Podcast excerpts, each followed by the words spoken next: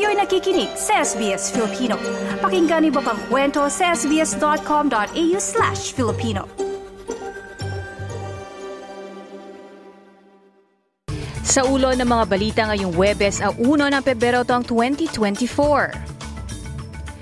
Militar at mga ministrong panlabas ng Australia at New Zealand magpupulong sa Melbourne.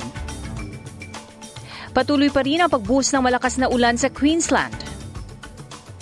At pumalo na sa 14.6 trillion pesos ang pambansang utang ng Pilipinas. Yan ang mga mainit na balita sa oras na ito.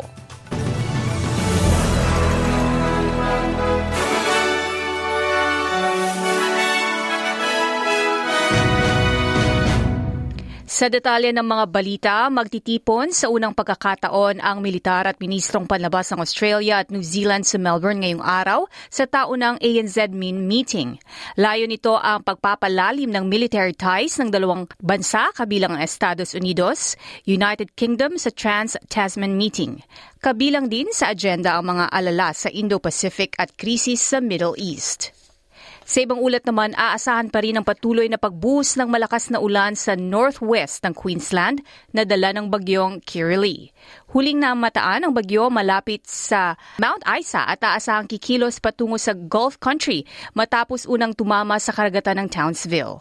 Ayon sa BOM, bagamat maliit na lang ang tsansa na maging cyclone ito, aasahang kikilos ito patungong south sa biyernes at magdadala naman ng malakas na ulan sa western Queensland.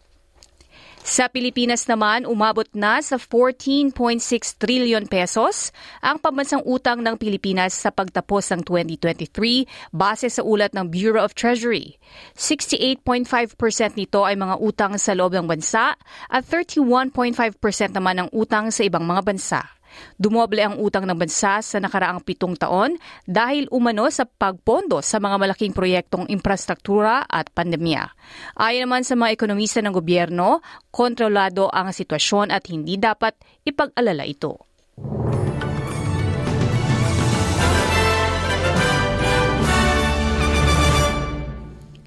Sa ibang ulat naman, nag-sorry ang Meta CEO na si Mark Zuckerberg sa mga pamilyang dumalo sa US Senate hearing ukol sa epekto ng social media sa mga kabataan.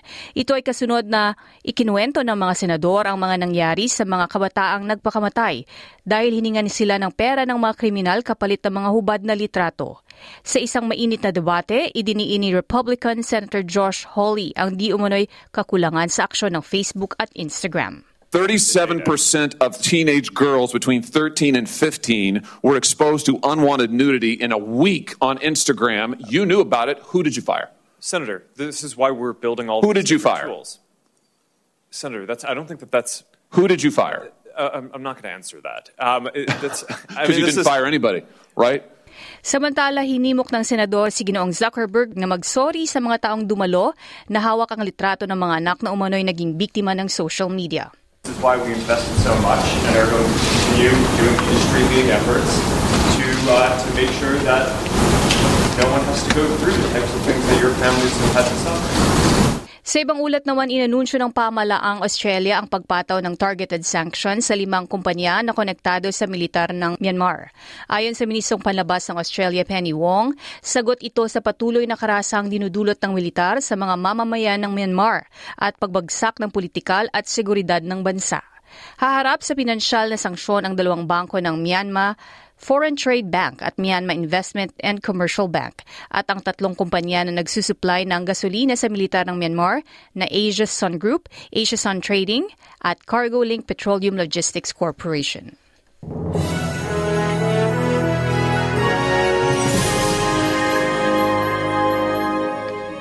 Sa sports naman, pasok na sa quarterfinals ng Asian Cup ang Japan matapos matalo ang Bahrain sa Doha sa score na 3-1. Samantala sa palitan ng salapi ayon sa Reserve Bank of Australia, ang isang Australian dollar ay katumbas ng 66 US cents.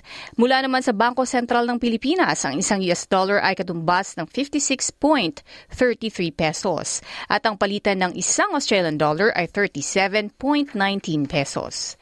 At sa lagay ng panahon, ngayong Webes, sa Perth ay maaraw at 39, maaraw din sa Adelaide at 28, bagyang maulap sa Melbourne at 25, posible namang umulan sa Hobart at 23, maulap din sa Canberra at 31, ganon din sa Sydney at 28 degrees, pati na rin sa Brisbane at 31.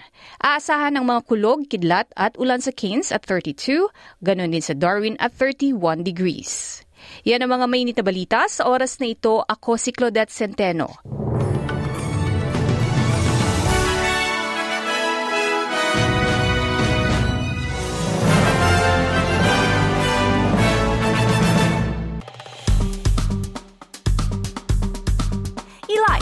I-share, mag-comment, sundan ang SBS Filipino sa Facebook.